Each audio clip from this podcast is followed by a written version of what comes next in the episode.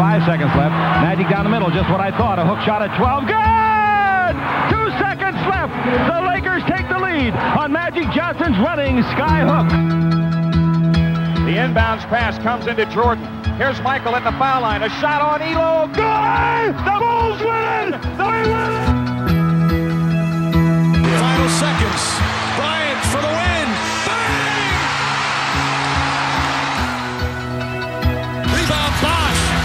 To Allen. His three-pointer. Bang! Tie game with five seconds remaining.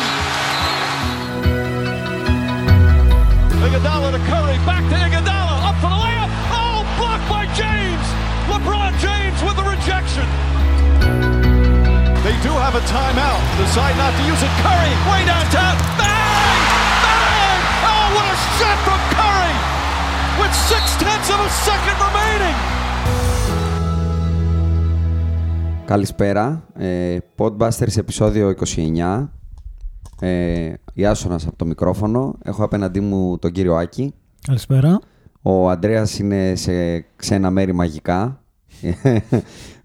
Βρίσκεται στην άλλη πλευρά του Ατλαντικού, εν μέσω All-Star Game. Για, να βάλω- ρεπορτάζ.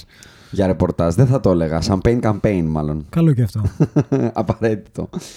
Ε, για να βάλω το χρονικό ορίζοντα που γράφουμε, είμαστε μεσημεράκι Κυριακής, το βρα... την ημέρα πριν το All-Star Game. Ε, εχθές το βράδυ είδαμε Skills Challenge, τρίποντα και καρφώματα.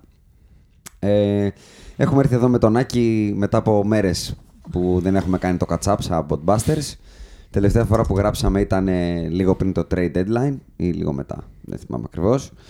Ε, μία πολύ μικρή σημείωση έτσι, στο εισαγωγικό που θέλω να διορθώσω είναι όταν με στρουμόξατε εσύ και ο Ανδρέας για τους Pelicans και σας έλεγα ότι προσπαθήσαν οι άνθρωποι, ε, ξεχάσαμε να αναφέρουμε και ότι όχι απλά το, τον, τον θέλαν τον Ντεμάρκους, αλλά με το που χτύπησε του προσφέρανε συμβόλαιο 40 εκατομμύρια δολάρια για δύο χρόνια και το απέρριψε. Οπότε απλά να το καταγράψω, γιατί μας το επισήμανε ακροατής και καλά έκανε.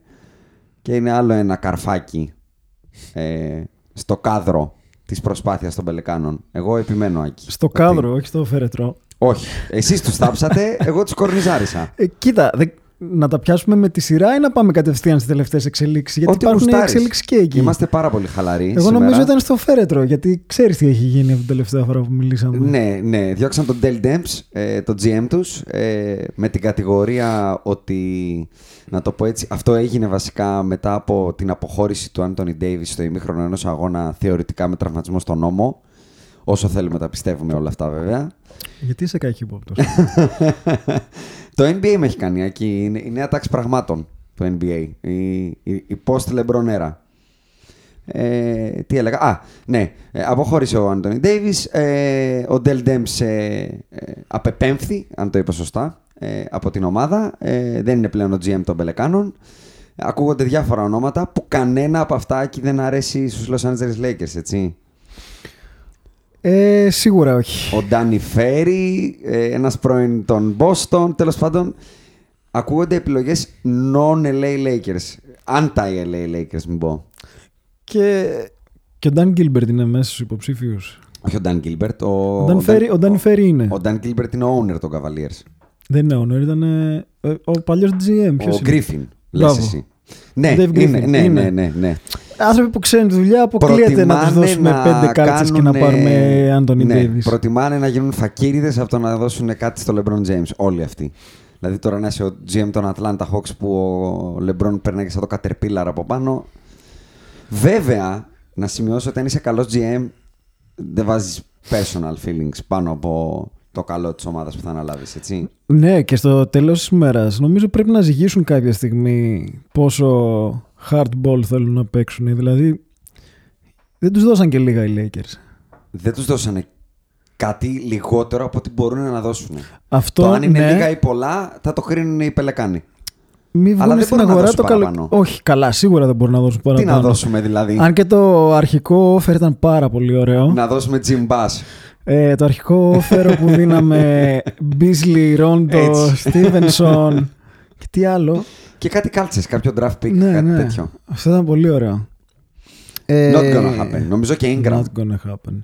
Επίσης για Dell James, να σου πω, δεν ξέρω αν το είδες.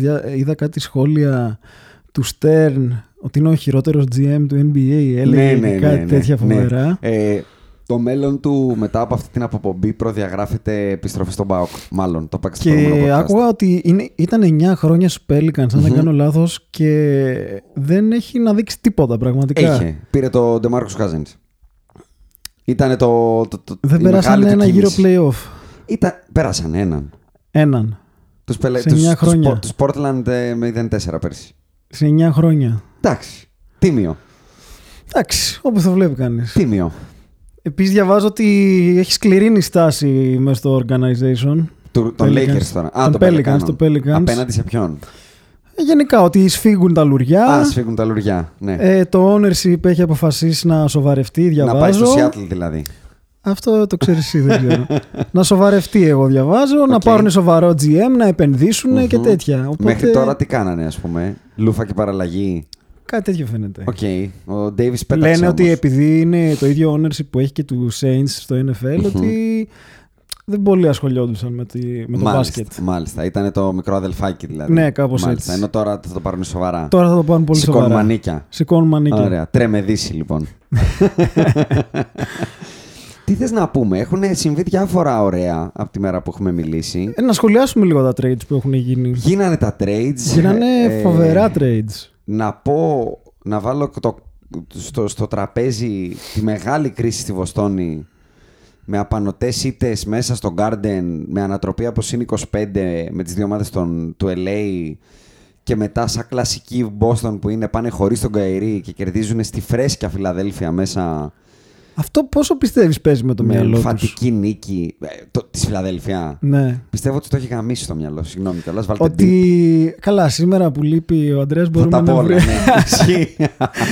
Ε, Πιστεύω ότι τους καταστρέφει το μυαλό τους. Το πουρές έχει γίνει το μυαλό του Μπρετ Μπράουν. γιατί άκουσα και κάτι άλλο, το οποίο ήταν ότι λες, ας πούμε, εντάξει, το τελευταίο σουτ χάσαμε από τους Lakers. Εντελώς κολόφαρδα η μπάλα χτύπησε 15 ναι, φορές κάτι ναι αλλά σου γυρίσαν από το μείον 25. Ναι. Και τι γίνεται, λείπει ο Καηρή και πάμε και κερδίζουμε μέσα στη Φιλαδέλφια που τώρα ας πούμε, είναι φαβορή για την ανα... Άλλο Ανατολή. ένα καρφάκι στο φέρετρο του Καϊρή. Είναι, νομίζω ότι το μυαλό τους είναι πολύ κοντά στο να χαλάσει. Εγώ ελπίζω για το δικό τους καλό, αν και δεν το θέλω το καλό της Βοστόνης, αλλά ελπίζω για το καλό τους να καταλάβουν πόσο δεν πρέπει να κρατήσουν τον Καϊρή. Να μην το κρατήσουν. Όχι. Για κανένα λόγο. Πάλι φέτος χάνει 10 μάτς με τα γόνατα και τους αγκώνε και τις, τους πονοκεφάλους και ό,τι άλλο έχει. Αποδεικνύεται Φοβερός. μέσα στο, αποδεικνύεται μέσα στο παρκέ ότι δεν είναι ο άνθρωπος που θα τους πάει over the hump. Δηλαδή, Εκεί φαίνεται. διαφωνώ δυστυχώς. Τι, τι άλλο Η άποψη περιμένεις; μου είναι ότι είναι- έχουν μια πολύ καλή ομάδα για να σε φτάσουν μέχρι την πηγή, αλλά δεν θα πιεις νερό, καταλαβαίνεις. Κάτσε ρε παιδί μου, το over the hump, μάλλον το hump των Celtics ποιο είναι; Το σαμαράκι που θα κολώσουν ποιο είναι; Ε, να πάνε τελικούς, δεν είναι. Και αν Άρα, είναι να άρα κρυφεί... εσύ λες ότι χωρίς Kyrie δεν πάνε τελικούς, ενώ με Kyrie πάνε. Κοίτα, εκεί που σφίγγουν τα πράγματα στα playoff, φοβάμαι ότι χρειάζεται κάποιος που έχει τις μπάλες και ο Kyrie έχει αποδείξει ότι έχει κάκαλα. Έχει τα κάκαλα, Να ναι. βάλει τα μεγάλα Ναι, σουτ. ναι. Έχουν πολύ καλή ομάδα, έχουν βάθος, έχουν, έχουν, έχουν, αλλά ποιος είναι ο closer σε αυτήν την ομάδα χωρίς τον Kyrie; Αυτό είναι μια πολύ καλή ερώτηση, άρα θα την επιστρέψω με ερώτημα και θα σου πω τι δίνει ο Kyrie εκτός του τελευταίου σουτ ώστε να είναι ο go-to guy μου και να πάρει 30 εκατομμύρια. Θυμάσαι σε κάποια φάση στη σεζόν πρόσφατα, λείπει; πριν τραυματιστεί, Ναι. που είχε βγει και έθαψε The Young Guys Ναι, και ναι, πήρα τηλέφωνο ναι. τον LeBron του πω Μμμ. πόσο δίκιο είχε. Μμμ. Μετά έκανε κάποια παιχνίδια που ήταν καταπληκτικός. Έκανε double-double με assist από ό,τι θυμάμαι. Οκ. Το οποίο ήταν πρωτόγνωρο για Kyrie, Άρα, όπως τον θυμάμαι εγώ. Είναι ένα πρόβλημα αυτό το ότι είναι πρωτόγνωρο Είναι πρωτόγνωρο. να κάνει double-double ο Ο playmaker playmaker. της Bos- της Boston με αυτό το ταλέντο γύρω του. ναι. Και εγώ λέω ότι δεν βλέπω ότι λείπει και δεν έχουν σκορ. Έχουν σκορ. Ναι. Δηλαδή, ο Gordon Hayward στα μάτς που λείπει δεν έχει πέσει κάτω από 15. 18, 25, 23 νομίζω. Ε, ο Jalen Brown από τον πάγκο δείχνει να μπορεί να προσφέρει 10-15 πόντους. Ωραία, να σου το πω αλλιώς. Ο Horford βγαίνει μπροστά. Ο Μάρκους Μόρις είναι κατεξοχήν σκόρερ. Πιστεύεις ο Jason ομάδα- Tatum, Πιστεύεις ομάδα που δεν έχει τον Star; Ναι. Γιατί μπορεί να έχεις πιέσει τον Tatum, αλλά δεν είναι star αυτή τη στιγμή ο Tatum. Πόσο μακριά... Δεν πιστεύεις ότι χρειάζεται για να φτάσει μακριά στα playoff; Δεν πιστεύεις ότι τα playoff είναι βάλω... εκεί που φαίνονται οι star, οι πρωτοκλασσάτε. Συμφωνώ. Το έχω ξαναπεί από μικροφόνο ότι για μένα η regular season είναι να έχουμε να λέμε και όταν μπαίνουμε στα playoff, κοιτάμε τις δύο ομάδες. Ποιος έχει τον καλύτερο παίχτη, αυτή μάλλον περνάει. Mm. Αλλά αυτό που αποδεικνύεται είναι ότι όταν έχεις να το πω πέντε παίχτε του 6,5-7 το να δώσεις τόση σημασία και βάση σε ένα πλέχτη που δεν είναι το 8 για μένα, είναι το 7,5 ο Καϊρή. Mm. Χαλάει τη χημεία, δηλαδή δεν έχουν το Γιάννη. Δεν είναι ο Γιάννης ο Καϊρή. Ούτε ο Embiid, ούτε ο Καουάι Λέοναρντ. Ωραία, πες μου εσύ είναι, τι θα έκανες ως Βοστόνη; Εγώ τώρα, τώρα έτσι όπως ήρθαν τα πράγματα δεν μπορώ να τον κάνω trade. είναι ελεύθερος το, το καλοκαίρι. καλοκαίρι ναι. Είναι ελεύθερος. Mm. Καληνύχτα. Πρέπει δεν να τον θα σχολιάσω να τον... Α. Πρέπει να τον υπογράψω ή να πάρω τα ρίσκα μου, να κρατήσω τα λεφτά που θα του δίνα και να βγω στην αγορά. Και να πάρεις τι; Αυτό λέω. Γι' αυτό για μένα αυτή τη στιγμή εγκλωβίστηκαν. Και το είχα πει από μικροφόνο ότι θα πρέπει να ψάξουν να τον δώσουν τον Καηρή. Βέβαια, ο Καηρή έχει αποδείξει ότι δεν είναι κανένας εύκολος χαρακτήρας και τον στέλνανε οπουδήποτε δεν γουστάρει. Θα έφευγε το καλοκαίρι άκλαυτος. Οπότε δεν ήταν εύκολο να τον κάνουν trade. Αλλά θα έπρεπε για μένα να το πάρουν αυτό το ρίσκο. Και ίσως με το ρίσκο του Καηρή να παίρνανε και το ρίσκο του ξεφορτώματος του Gordon Hayward. Δηλαδή... Σε ένα trade ε, ναι, τώρα λες. δίπλα στο γλυκό να βάλουν και το ξινό. Αλλά έτσι όπως ήρθε η φάση, θεωρώ ότι είναι do or die το να υπογράψουν τον Καΐρη. Γιατί αν φύγει ο Καΐρη, είναι και ένα δείγμα προς την αγορά ότι δεν είναι εύκολο να προσελκύσεις άλλον All-Star.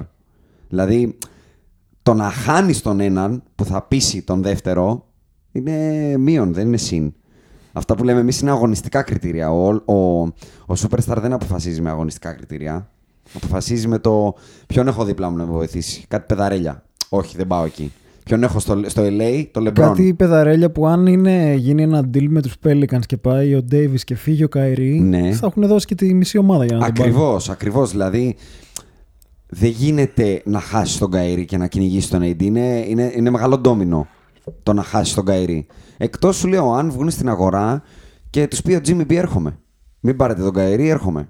Και μετά με Jimmy B π.χ. Τώρα που άνοιξες αυτό το θέμα, λοιπόν, ας πάμε στους Sixers. Για πάμε.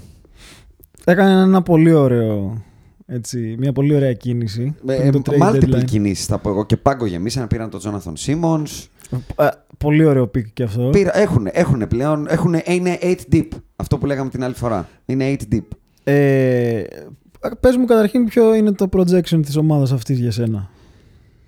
Το έχω ξαναπεί για τους ε, Sixers. Θεωρώ ότι έχουν τρία fundamental προβλήματα. Το πρώτο είναι ο πάγκος τους και αυτό δεν θα αλλάξει. Δεν θα αλλάξει γνώμη για τον Brett Brown. Τον θεωρώ περιορισμένων δυνατοτήτων προπονητή.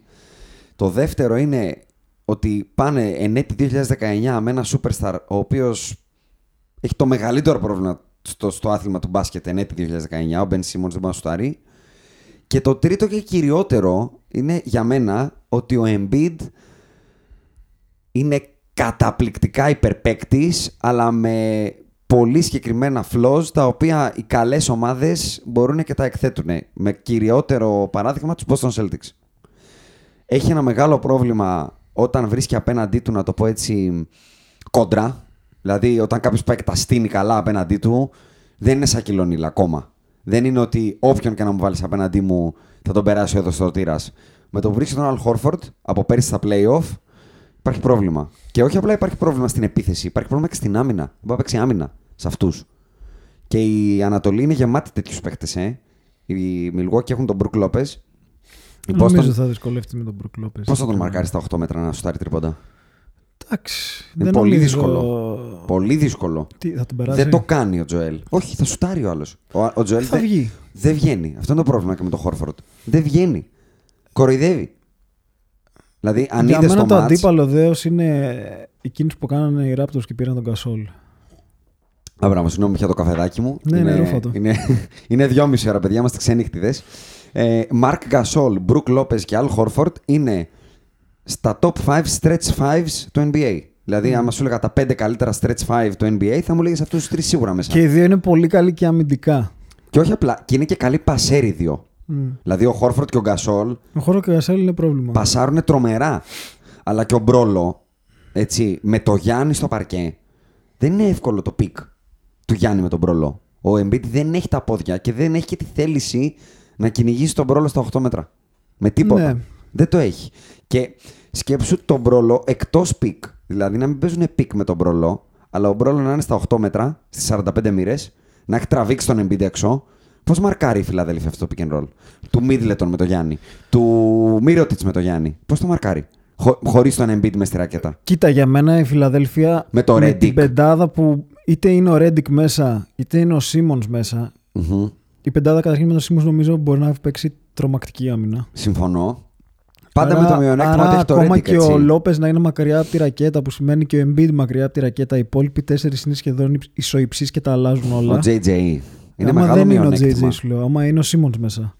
Α, ο Τζόναθον Σίμον. Ο Τζόναθον Α, Σίμονς. πες το έτσι. OK, OK. Ναι. Ε, ναι, άμα θέλουμε να παίξουμε άμυνα, δεν θα είναι ο Ρέντικ μέσα σίγουρα. Είναι μεγάλο πρόβλημα ο καλύτερος σουτέρ και το 50% των play σου να είναι εκτός παρκέ. Εντάξει, ε, το παιχνίδι θα το καθορίσει αυτό, αλλά νομίζω ότι αν θέλουν την άμυνα αντί για την επίθεση, έχουν επιλογές πλέον. Οκ. Για μένα έχουν τρομακτικές. Σαν άμυνα είναι φοβερό αυτό που έχουν κάνει. Είναι όλοι τρομερά ψηλοί. Οκ.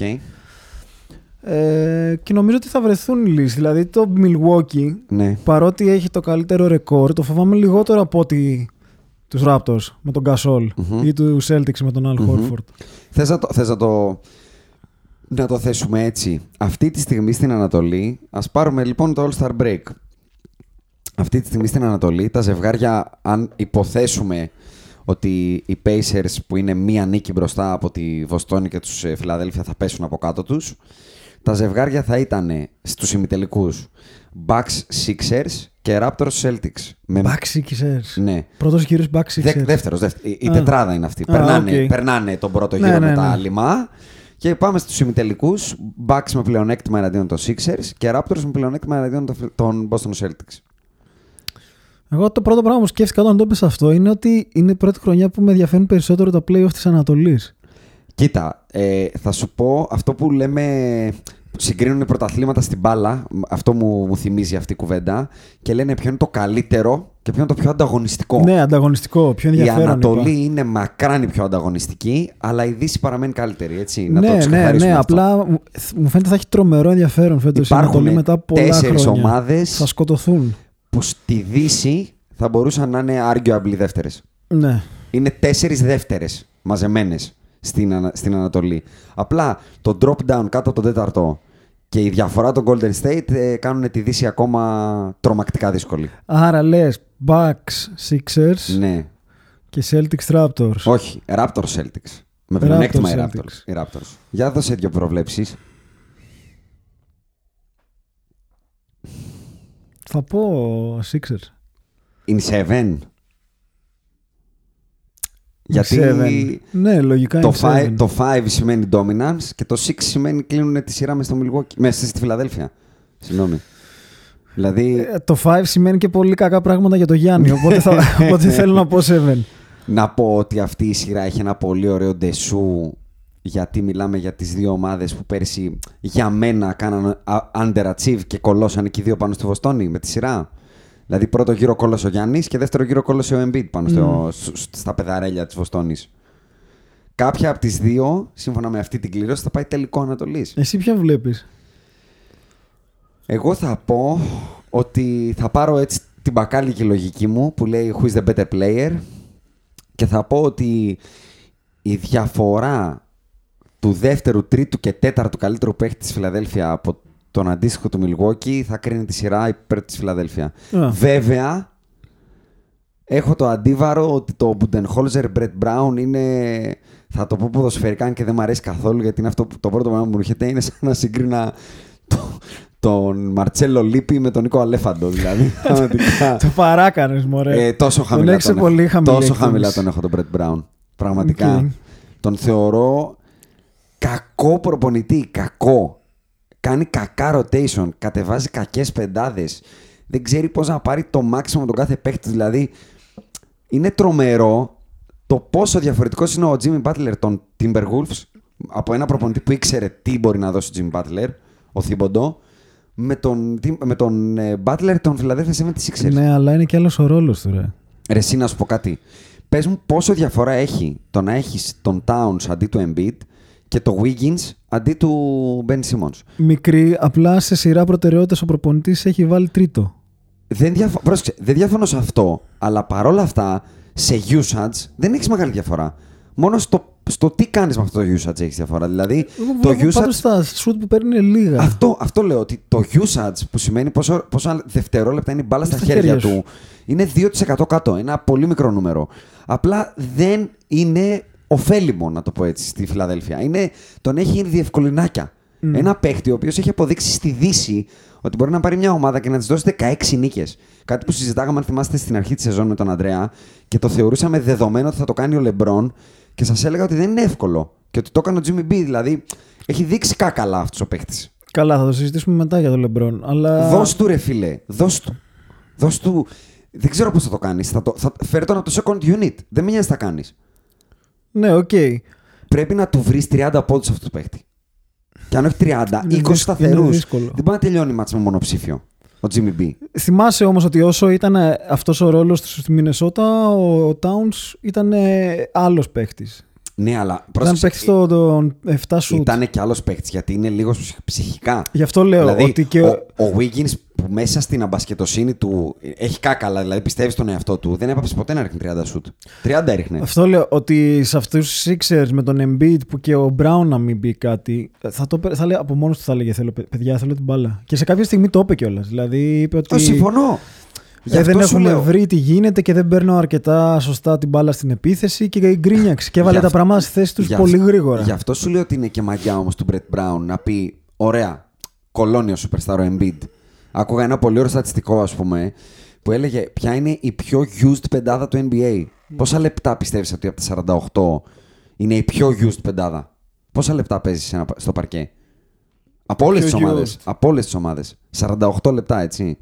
Πόσα θα έλεγες ότι κάθεται στο παρκέ η πιο used; 30, 18. 18. 18 λεπτά είναι η most used πεντάδα. Και η most used πεντάδα είναι η πεντάδα των Golden State, η, η καλή να το πω έτσι.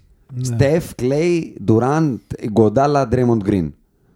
Με- Πριν έρθει ο Cousins, έτσι. Είναι νούμερο ένα. Και με δεύτερη, της Φιλαδέλφια. Την Τη- πριν, την πριν, καινούρια. πριν τον Tobias. Μμ. Ε, Ρέντικ, Simmons, ε, ε, Embiid. Embiid, ε, Jimmy B Butler. κτλ.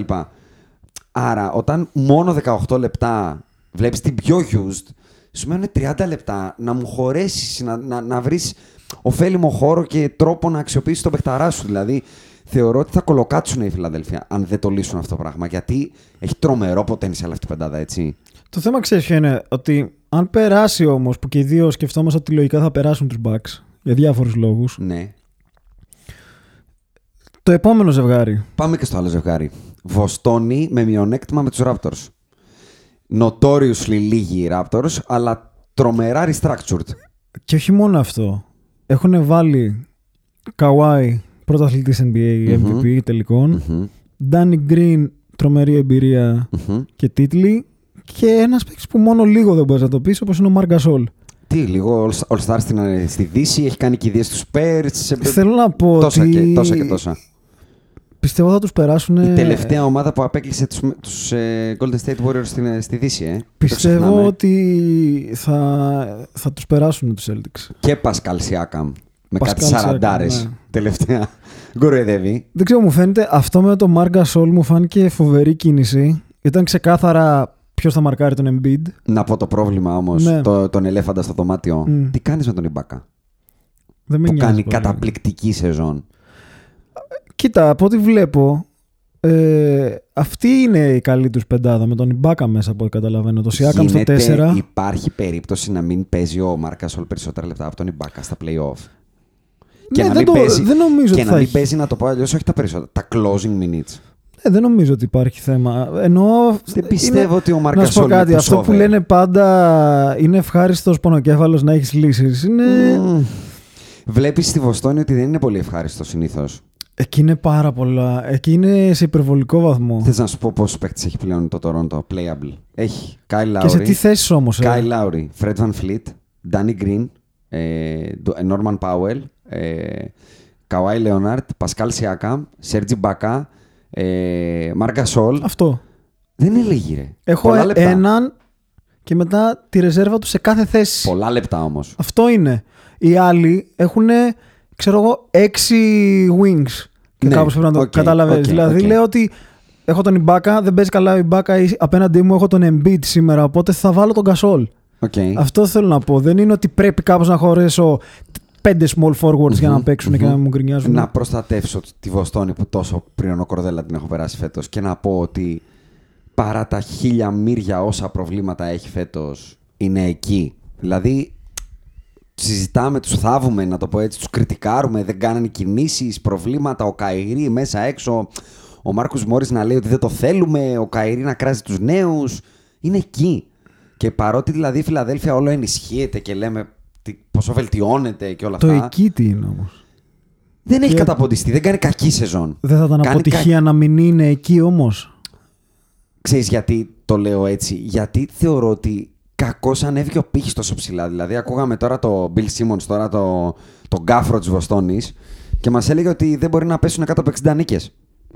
Δεν γίνεται. Νομίζω είπε 63. παρά Όχι, αυτά. δεν γίνεται να πέσουν κάτω Ναι, από 60 ναι. και προβλέπω 65, ας πούμε. Δηλαδή, Ναι. κάτσε ρε φίλε, δεν είναι η Bulls το 97. Ο, ο Ταμτούμ παίζει. Δηλαδή, Δεν είναι νομίζω το ότι Tatum. ανεβάσανε τον πύχη πάρα πολύ και μας φαίνεται αποτυχία το να έχεις 37-21. Δεν- 37-21 έχουν, δεν έχουν δηλαδή. Τελικά όμως δεν μας είπες ποιος θα περάσει αυτό το ζευγάρι. Γιατί ωραία, ναι, είναι εκεί και για μένα θα έπρεπε να είναι εκεί. Δεν μπορώ να βάλω τον Καουάι κάτω από τον Καϊρή. ρε φίλε. Μπράβο. Τόσο Συμφωνούμε απλά λοιπόν. θα Άρα, πω. άρα πάμε σε τελικούς. Παρόλα αυτά, Ναι. ξαναλέω, η Βοστόνη δεν ξέρω πώς θα εμφανιστεί στα playoff. Αν εμφανιστεί καλύτερη. Τώρα, αυτή τη στιγμή που μιλάμε, είναι το 7ο ρεκόρ του NBA. Το 7ο. Δηλαδή, στα κακά της. Θα κρατήσω μικρό καλάθι. Δηλαδή, το λέω με Τα επιφύλαξη. αυτό. κακά της τελικά ποια είναι, δεν έχω καταλάβει. Όταν παίζει ο Καήρη ή όταν δεν παίζει ο Καήρη. Όταν, όταν παίζει ο Καΐρη. όταν παίζει, ναι, ναι, ναι. Καταρχάς είναι, είναι, είναι φύρα στην άμυνα. Ναι. Μεγάλη. Και μπροστά, για μένα, είναι. Στο μπάσκετ που παίζει Βοστόνη, είναι κακός. Κρατάει την μπάλα, τη θέλει. Την Πάντως κάνανε αγαπάει. μία από τις μεγαλύτερες νίκες της σεζόν χωρίς τον Καήρη. Ναι, ναι, ναι. ναι. Ε, emphatic, statement νίκη. Ε, Ε, με έριξε και στον κουβά, έτσι. Για να τα λέμε καλά, κιόλα. στην κουβάη ζεις τώρα τελευταία. Πάμε. Θες, ε, θες να συζητήσουμε κάτι άλλο για την Ανατολή. Θες να πιάσουμε μήπως το Ε, Νομίζω τα- ότι τα αυτό που Brooklyn; αφήσαμε είναι ότι θα είναι στον τελικό λέμε Sixers Raptors. Σωστά; Ναι. Αυτό προβλέπουμε. Έχεις Μμμ. κάποια προτίμηση εκεί; Θέλω πάρα πολύ να δω τον Kawhi κόντρα στο Golden State. Μόνο Θέλεις, γι' ε; αυτό. Μόνο γι' αυτό. Θέλω να, θέλω να ξανά έχει την ευκαιρία του. Και νομίζω ότι σκεπτόμενοι ποιον, ποιος θα μαρκάρει τον Embiid και έχοντας τον Gasol, λύνουν και το πρόβλημα ποιος θα μαρκάρει τον DeMarcus Cousins έχοντας τον Gasol. Δεν θα έχει πλάκα αυτή η μάχη. Είναι υπερεξοπλισμένοι οι Raptors νομίζω φέτος. Ναι, ναι. Ο Ντάνι Γκριν πάνω στον Clay, ο Κάι Λάουρ στο Παρότι Steph. πρέπει να δώσω credit στο μισητό μου Skip Bayless, ο οποίος λέει συνεχώς ότι ο Kawhi θα παίζει όποτε θέλει και παίζει Θα όποτε παίζει θέλει. όποτε θέλει. Στα playoff θα Είναι- θέλει όμως. Θα θέλει, αλλά αυτό που κάνει είναι αστείο. Δηλαδή. Είναι, ναι. Εντάξει. Είναι, ναι. ναι. Τέλος πάντων. ναι. Ας προχωρήσουμε. Brooklyn. Ναι. Για πες. Ε, τρία πράγματα μόνο θα κρατούσα έξτρα από την Ανατολή. Αυτό πήγα να πω. Brooklyn, το οποίο συνεχίζει να μπαίνει όλο και περισσότερο στην καρδιά μου. Ε, δεν το συζητήσαμε και κάνει καθόλου. και γίνεται πολύ θελκτικός προορισμός για free agents στο δικό Το μου είπα και στο μυαλό. προηγούμενο podcast ότι για μένα είναι από τις, εκ- απ- από τις μη προφανείς ομάδες θα είναι ο μεγαλύτερος παίκτης του free agency το καλοκαίρι. Χθες το βράδυ δεν το είπαμε, αλλά ο Τζο Χάρις έβαλε φωτιά στα διχτάκια στο διαγωνισμό τριπόντων και δείχνει ότι δεν είναι ένα fluke. Μιλάμε, τα έδειξε στο Στεφ κανονικά. Ε, ο Ντιάντζελο first time all star.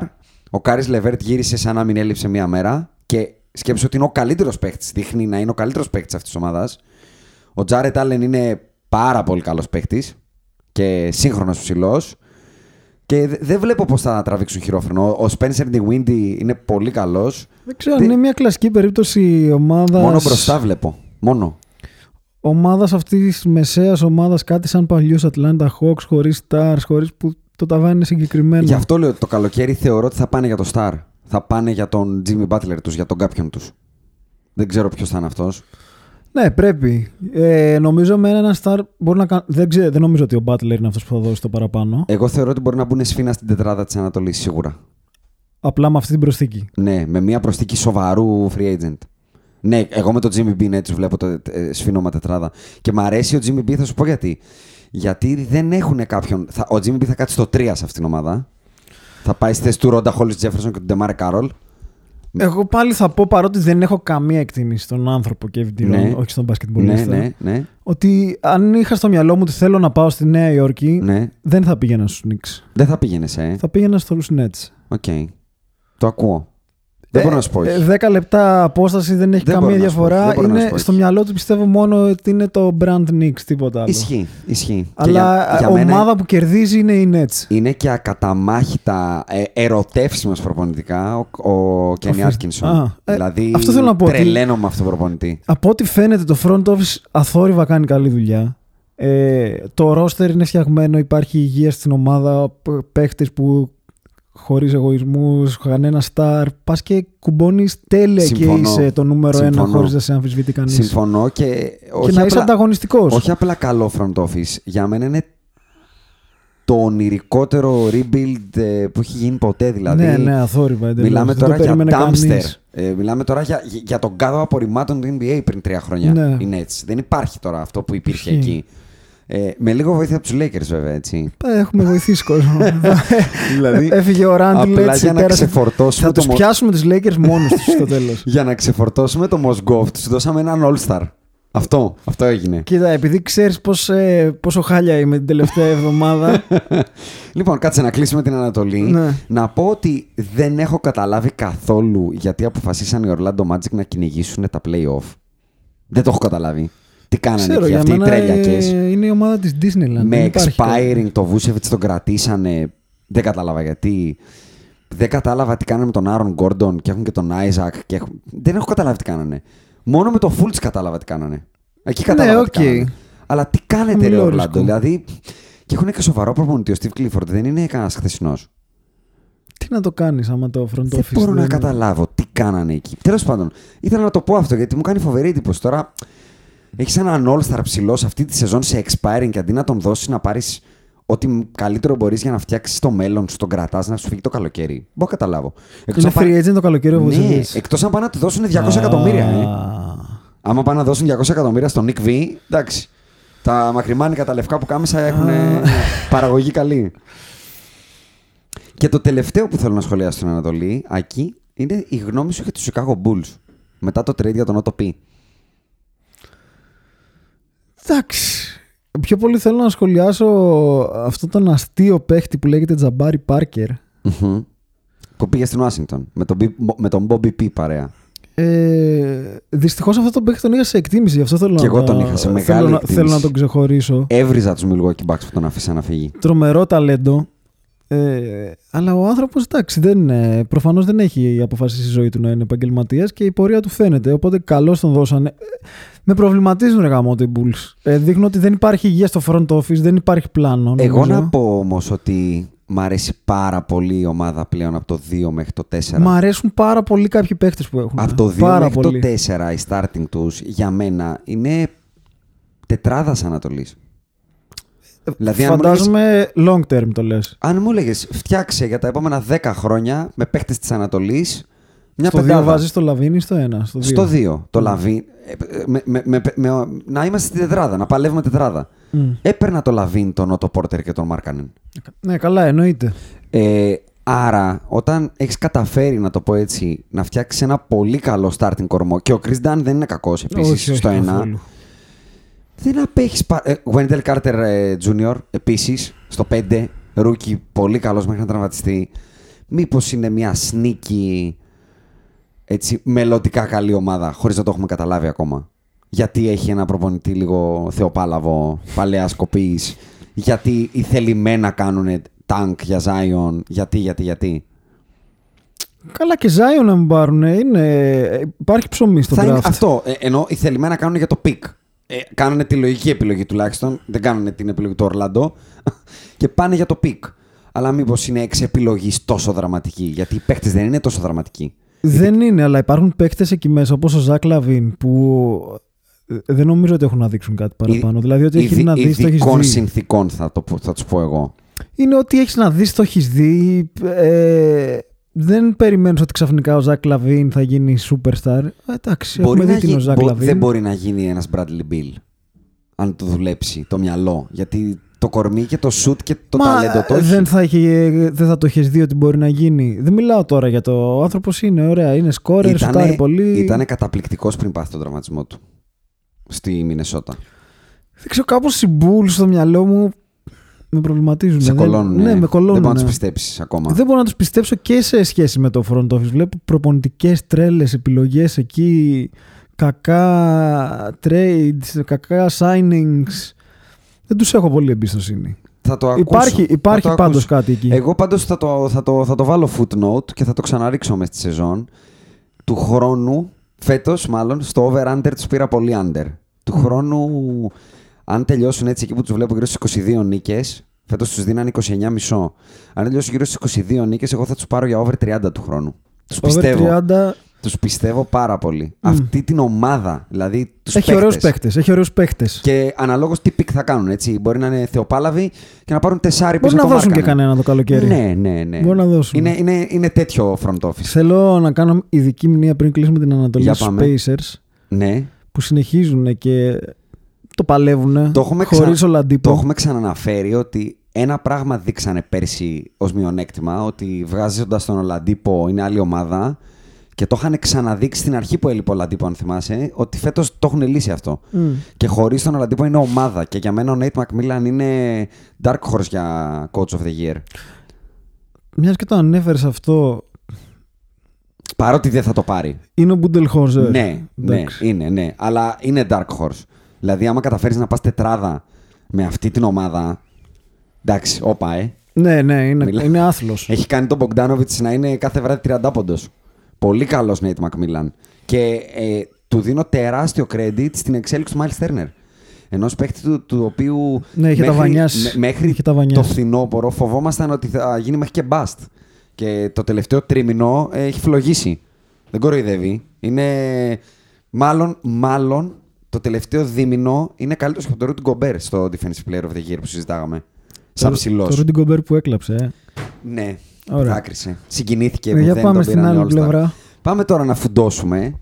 Εν μέσω All Star Break, λοιπόν, ε, Άκη, οι Phoenix Suns συνεχίζουν να παλεύουν όσο περισσότερο μπορούν για το Zion. Οι Memphis θα παλέψουν. Λυπηρή και... ομάδα, πραγματικά λυπηρή ομάδα. ε, θα... Και για αυτούς, όπως και για τους Chicago, θα κρατήσω μικρό καλάθι γιατί θεωρώ ότι έχουν κάποιο υλικό. Δηλαδή, ο Έιτον, ο Μπούκερ, ο Βόρεν. Ξέρεις ποιο ήταν το περίεργο. Και εκτιμώ Κοκόσκοφ. Να άκουγα το, το εξής και δεν το είχα σκεφτεί. Ότι πριν μερικά χρόνια ναι. οι Suns ναι. ε, θεωρείται ότι είχαν από τα καλύτερα front offices του NBA. Ναι. Με κάτι Ρατζαμπέλ, ναι. κάτι περίεργους. Ναι. Πάντα καταλήγαν τελικούς δύσει και ξαφνικά έχουν γίνει περίγελος. Ήταν πάρα πολύ, απότομο το, πολύ απότομη η πτώση από την τελευταία καλή ομάδα των ε, Phoenix, αν θυμάσαι, με Αϊζάια Τόμα, ε, Γκόραν Ντράγκητ και Έρικ Μπλέτσο. Που Μπορώ να καταλάβω. Που είχαν στο παραένα από το πουθενά χάσει τα playoff. Ο Μπούκερ ξαφνικά από εκεί που έλεγα ότι φέτος θα είναι breakout σεζόν του, θα τα διαλύσει όλα. Για μένα είναι, λίγο, είναι, είναι μια σεζόν που τις ομάδες που πατώνουν τόσο εμφατικά, εκτός των Cavaliers που okay, δεν έχουν και τίποτα οι άνθρωποι, δηλαδή. Πραγματικά. Τίποτα, δεν θα μπορούσαν να πάνε καλύτερα. Μάλλον βλέπουμε σεζόν παρόμοια με τους Σαν Αντώνιο πριν πάρει τον Ντάνκαν. Αυτό λες. Ναι, δηλαδή παλεύουν να είναι κακές όλες. Παλεύουν. Δηλαδή δεν μπορώ να δεχθώ ότι η, η Ρε φίλε, στο τέλος της μέρας δεν πιστεύω ότι ο παίκτης που μπαίνει να παίξει θέλει να χάσει. Μα γι' αυτό δεν μπαίνει. Γι' αυτό ο DeAndre Ayton έχει τραυματιστεί. Γι' αυτό ο Devin Booker έχει τραυματιστεί. Γι' αυτό ο Μάρκανεν μπήκε μετά από 30 μάτς στην αρχή της σεζόν. και οι δύο ομάδες αυτές που συζητάμε, και η Chicago και η Phoenix, έχουν τραυματιστεί.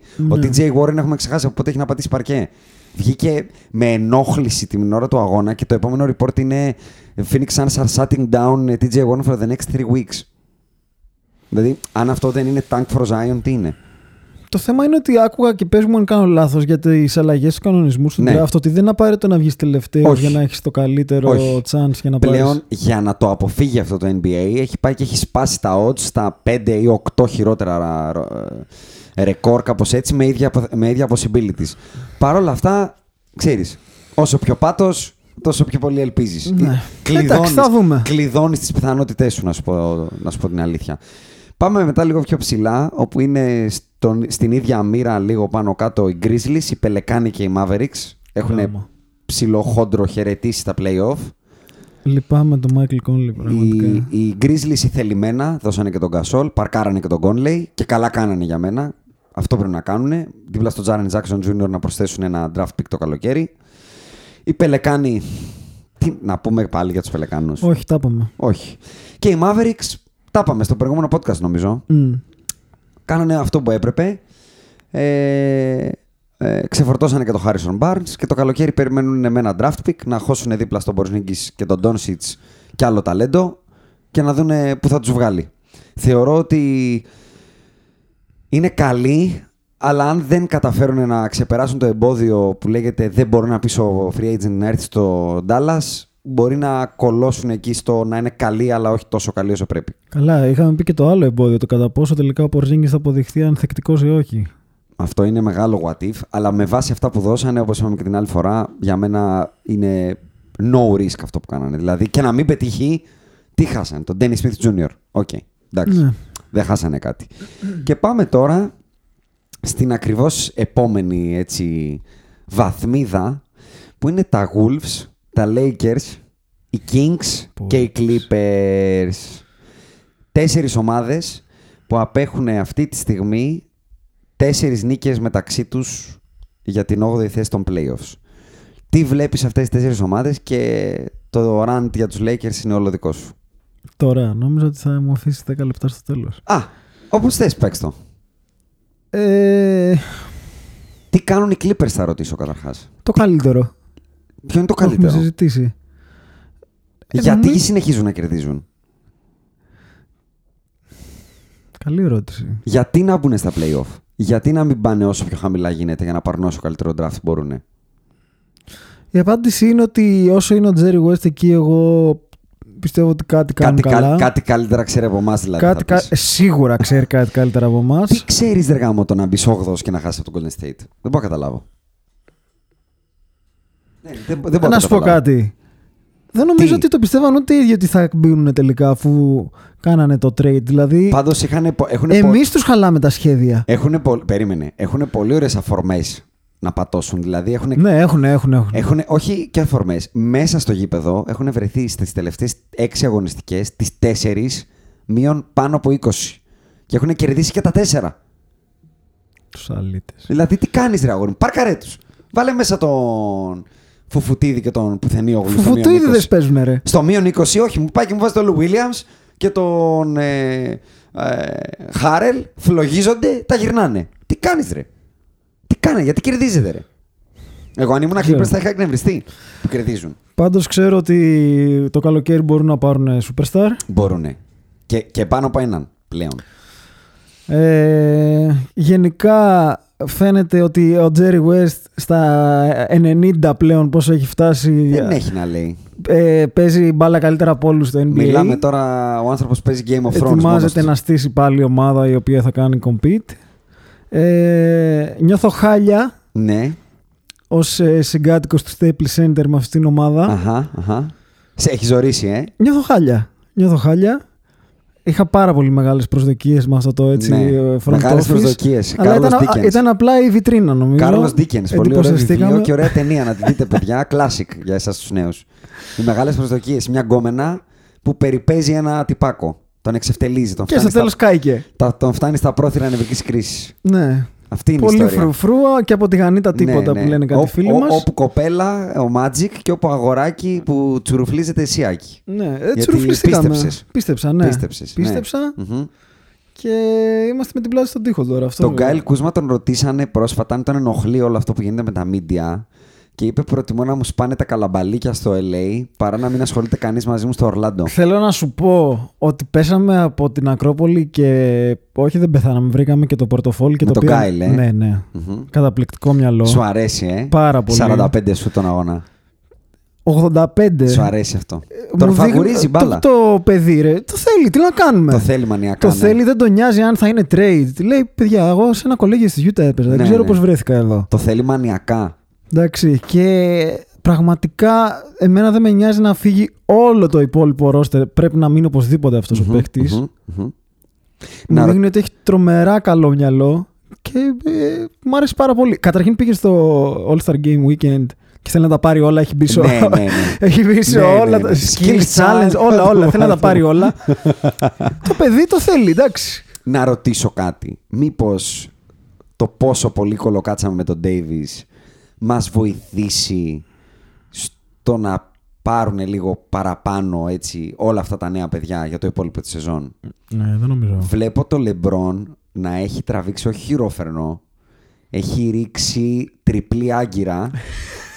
Δεν θα παίξει για το υπόλοιπο της σεζόν. Έτσι λες. Έτσι πιστεύω. Δεν θα παίξει. Θα κάνει load management. Μία θα παίζει, μία δεν θα παίζει, μία θα πονάει, μία θα Εγώ βάζει και όταν αυτό. παίζει τον βλέπω να κάνει load man. Μπράβο, αυτό δηλαδή και που παίζει, δεν παίζει. Δεν είναι ο LeBron του, του, του Cleveland που είπε εγώ θα σας βάλω στα playoff. Και θα σου πω γιατί το βλέπω αυτό να το κάνει. Το πρώτο είναι ότι δεν θα αντέξει καθόλου πρώτο γύρο με τον Golden State. Θα του πέσει πάρα πολύ βάρη αυτό. Και το... αντέχει να μείνει εκτός playoff πρώτη φορά. Θα παρκάρει, δεν θα πάρει το scrutiny που θα του αναλογεί. Θα μείνει έξω από τα playoff. Με θα τι πάρει- δικαιολογία; Θα πάρει ένα καλό draft pick για να το φορτώσει σε πιθανό trade το καλοκαίρι και αυτό σαν asset. Ξέρω τώρα πόσο προλαβαίνουμε να πέσουμε για να πάρουμε. Πάρεις το 10ο pick. Το 10ο. Ο Rob Pelinka θα πάρει το 10ο καλό pick δηλαδή. Ε. Το- Δεν θα, δεν, θα, δεν θα κάνεις trade τον παίχτη. Το pick θα κάνεις trade. Α, Το pick. OK. Θα το χώσεις στο deal. Πάρτε Ναι. το κι αυτό. Πάρτε Ναι, και το ναι, 10ο ναι. pick του φετινού draft. Ναι. Κατάλαβες. Από το να μπει στα playoff και να τον ε, ματσακονιάσουν στον πρώτο γύρο. Θα το πέσει πάρα πολύ βαρύ. Τε- Στο δικό μου μυαλό, τι να σε ματσακονιάζουν στου τελικούς χειρότερο, μήπως είναι, από το να σε ματσακονιάζουν στο. Γιατί όταν πας, λε. Τι άλλες φορές που τον ματσακονιάζουν στους τελικούς είχε ένα narrative να πει. Να πει Και ότι τώρα πήρα, έχει, ρε. πήρα τους πουθενάδες και μπήκα playoff. Τώρα τι να πει. Εδώ μπήκα ό,τι, όγδοος. ό,τι ακούς λένε εντάξει, 8η θα αποκλειστούν ε, άντε αξιοπρεπώς Ναι, 4-1. αλλά δεν είναι μαγιά ότι μπήκες 8 ίσα ίσα. Ακόμα και για όσους. Έχει είναι φτιάξει ήδη οπαδοί τον του. narrative έλειπα 15 παιχνίδια. Δεν αρκεί για να βγεις κάτω από το Σαν Αντώνιο. Συγγνώμη, ε. Δηλαδή, εντάξει, με τον ε, Cunningham παίζει το Σαν Αντώνιο. Βγες από πάνω του κάμαρι μου, έλα. Είσαι κάτω από τους Clippers. Εντάξει, θλίψη τώρα, τι να λέμε, θλίψη. Ένα σωματείο να πούμε που είχαμε τόσες ελπίδες. Είχαμε Young Το Core, μεγαλύτερο είχαμε. franchise του Λέμε κόσμου. ήρθε ο Magic, πήραμε τον καλύτερο παίχτη. Δεν μπορεί, κάτι θα στρίψει. Κάτι, Η ε. ομάδα θα Ναι, στρίψει. ναι, ναι. Έφυγε ο Jim Bass. Μμμ. Και μπαλέ. Δεν στρίβει. Σαν το τριαξονικό βασικά. Δεν στρίβει με τίποτα. Τρεις φίλε. στροφές για μία Δεν μοίρα. στρίβει με τίποτα. Μμμ, μμμ. Πού βλέπεις να καταλήγει όλο αυτό το, το πείραμα LeBron στο LA. Κοίτα, εγώ δεν είμαι σαν και σένα που έχει απογοητευτεί trade LeBron. Ε, Μας κατέστρεψε LeBron και τέτοια. Ναι, ναι. Εκτιμώ το ότι βλέπω έναν από τους καλύτερους παίχτες ever στην ομάδα που υποστηρίζω. Μμμ. Ε, σκ- σκέφτομαι πράγματα που δεν ξέρω αν πρέπει να τα πω από μικροφόνου για το legacy του Γι' LeBron. αυτό ζούμε και Για- να πνέουμε. ναι, αλλά Hot takes. δεν το έχω. Ε, ωραία, hot take. Για ρίξτε το. Overrated. Α, ο LeBron. Ο LeBron. Ότι μετά από ένα κακό stint στο LA μπορεί να το Ότι βγει η όλο, ταμπέλα, το, ότι ε. όλο του το legacy χτίστηκε στην Ανατολή. Οκ. Και ότι Και αν, αν, υπάρχει- πα- αν πατώσει καλά στη Δύση, λες ότι μπορεί να βγει. Ε, Δεν Κίτρινη γίνεται κάρτα, να ε. είσαι πρώτος, δεύτερος all time και να μου μένεις εκτός playoff. Ναι, ναι. Τι να κάνουμε τώρα; Ποιος είναι ο τελευταίος που θυμάσαι να μένει εκτός playoff. Top 5 παίκτης όλων των εποχών; Θυμάσαι τον Τζόρνταν να μένει εκτός playoff; Ε, στην αρχή του δεν... ε, έχει μείνει; Στη δεύτερη του σεζόν. Όχι, θα απαντήσω. Ε, Είναι πολύ βαρύ ρε φίλε. Είναι πολύ βαρύ. Ο Λάρι, ο Magic, εκτός playoff, ε. Εκτός playoff. Μμ. Και πρόσεξε, Ο Goat. Πρόσεξε, όχι κάνω retirement season, Ναι, κάνουμε ναι. γυρολογία. Δεν μιλάμε για τον Τζόρνταν, τον Πρώτη Wizards. χρονιά που αλλάζω περιφέρεια, φάπα. Φάπα. Εκτός, τίποτα. Φάπα ξάπλα. Φα- ξάπλα, ξάπλα. ε, εντάξει, είναι βαρύ ρε φίλε, δεν Είναι γίνεται να βαρύ. το αγνοήσεις. Hot take. Ναι, hot take. το κρατάω. Μίλας, μίλησέ μου για τα Kings. Buddy Hield, πάλι και αυτός έβαλε Καλά, φωτιά στα θυμάμαι, διχτάκια χθες. ε, θυμάμαι στην αρχή της χρονιάς πόσο είχα θάψει τον Divac. Ναι, Εξακολουθώ να μην εκτιμώ ιδιαίτερα τον ναι, Bagley. ναι.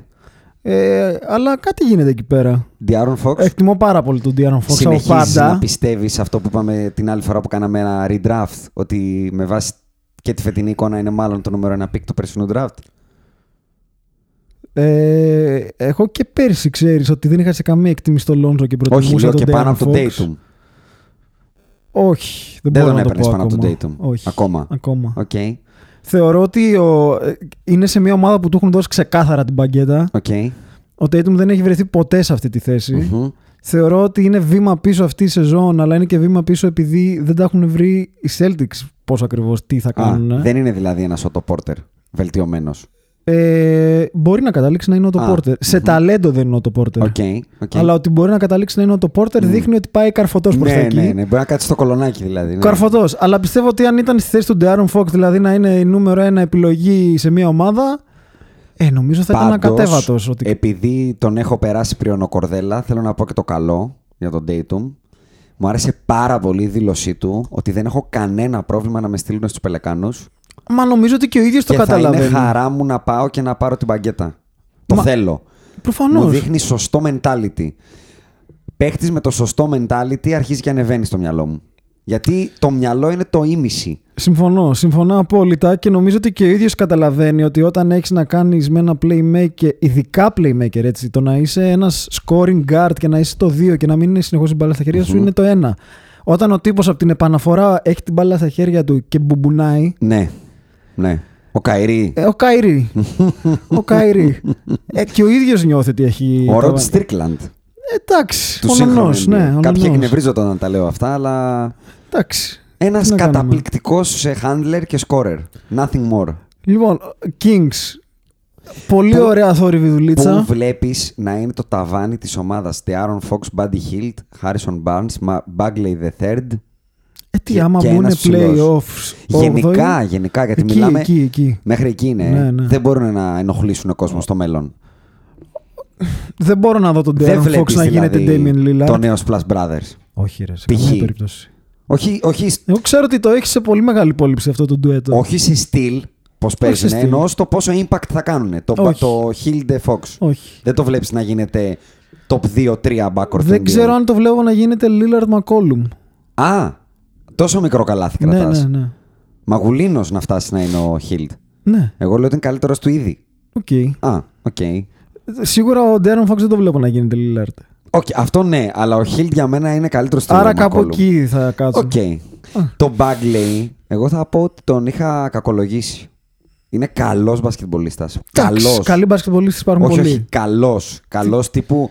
Perennial αν έκανα, All-Star. αν, έκανα, αν έκανα αυτό που κάνει ο, ο Simmons ε, ε, untradeable ladder και του βάζα το ταβάνι του, θα έλεγα ότι είναι All-Star. Όντως. Μμ. Τον μπορεί, να, βλέπεις. μπορεί να γίνει All-Star μια μέρα. Μπορεί. Αυτό Ναι, λέω. αν τραυματιστούν 5-6 από τη Δύση. Όχι, όχι, μπορώ να αυτό το- βλέπω. Ότι η- στην επόμενη γενιά forward του NBA μπορεί να είναι στους 10 καλύτερους. Α, ε, 10 εντάξει. All-Star είναι αυτό, ρε. Α, 3-4 εννοείς. Ναι. Ναι. Εκεί. Βγάλε μου τον Durant, βγάλε τον LeBron, βγάλε την αυτή τη γενιά. Αυτό λέω. Ε, νομίζω Τι ότι ακολουθεί; η ίδια θέση παίζει με τον Jaren Jackson και η διαφορά είναι ήδη. Είναι αισθητή λες εσύ, Είναι ε; ήδη, ναι. OK, OK. Και πάμε τώρα, Άκη, στην επόμενη τετράδα ομάδων που πάλι βράζουν στο ζουμάκι τους αυτή τη στιγμή. Blazers, Rockets, Jazz, Spurs. Δύο νίκες διαφορά. Είναι οι Blazers μια φωτοτυπία της περσινής ομάδας; Καλή, ναι μεν, αλλά νερό βραστίξ. Ε, το έχουμε πει, αυτή η ομάδα είναι λυπηρή. Ένα κάντερ, προσθήκη, κουνάει τη βελονίτσα; Ε, όχι. Ούτε λίγο, ε. Ε, θα μπει μέσα, θα κάνει 10-10. Ούτε 500 στροφές δεν δίνει στο Φάει 7 στροφόμετρο. ε. μπέργκερ. Εκεί στο Oregon έχουν και ωραία Η φαγάδικα. άνοδος του Νούρκιτς, ούτε αυτή, ε. Δεν βλέπω πολλά ρε γάμο εδώ. Ούτε εγώ ρε γαμότο. Και είναι να σε κρίμα κοντρά- και θέλω, είναι- θέλω να ανάψω τα αίματα και δεν μου Είναι- δίνουν οι Blazers. Ρε γάμο, και, έχω, έχω, και οι δύο έχουμε τόσο συμπάθεια σε αυτό το Damian Lillard. Ναι, έχουμε. Αλλά δεν το βλέπω ούτε εγώ. Δεν. Ούτε εγώ. Οι Jazz μπορούν να επανέλθουν στο περσινό τους. Γιατί εγώ δεν το βλέπω. Όχι ρε. τι να Έχουν πάμε. αρχίσει και γίνονται καλοί, αυτό που λέμε, θυμίζουν περσινούς jazz και πάλι τους βλέπω ότι δεν. Δηλαδή και ο Μίτσελ είναι λίγο στάσιμος να τον πω έτσι. Ε, Είναι η κλασική δεύτερη χρονιά καλού παίχτη. Σε Ε, Δε- καταλάβαμε, δεν σε βλέπω, ξέρουμε. Δεν καταφέραν να κάνουν trade για τον Conley που θεωρώ ότι είναι μεγάλο booster του Ρούμπιο. Δεν, δεν βλέπω το κάτι παραπάνω. Το ίδιο που δεν βλέπω και στο Σαν Αντώνιο. Έτσι. Δηλαδή, Σαν Αντώνιο το καλύτερο που μπορεί να περιμένουν είναι να καταφέρουν να μπουν playoff τελικά. Ναι. Απλά έτσι για το narrative ότι ο Popovich Για δεν το έχει χάσει honor, play- ναι. playoff. ναι. Τους Houston τους ξεχωρίζει από αυτή την τετράδα. Τους βλέπεις να βρίσκουν πατήματα αναμένοντας και τον καπέλα περί- πίσω μετά από τον τραυματισμό του. Θα κάνουν το μπαμ στα playoff. Τι θεωρείτε μπαμ; Για μένα Τελική- αυτή τελική η ομάδα περιφ- είναι έτσι τελική. όπως, έτσι όπως έχει έρθει, έτσι όπως έχει έρθει, σε- συγγνώμη, έτσι όπως έχει έρθει η σεζόν, θεωρώ πάρα πολύ δύσκολο να καταφέρουν να βγουν κάτι παραπάνω από τέταρτη στην, ανα- στη Δύση. Κοίτα, Που σημαίνει τέταρτη, σημαίνει πρώτο γύρο δύσκολο, με Portland, Jazz, Spurs, δύσκολο. πολύ δύσκολο. Και αν περάσουν εκεί με πλεονέκτημα, στο δεύτερο γύρο έχουν Golden State Warriors. Για μένα, ε, Το BAM σημαίνει λοιπόν να αποκλείσουν τον Golden State στο δεύτερο γύρο. δεν μπορώ να το δω αυτό με τίποτα. Με τίποτα. Με τίποτα. Οκ. Ποτέ δεν μου γέμιζε το μάτι αυτή η ομάδα. Είναι χειρότερη από πέρσι για μένα. Μμμ.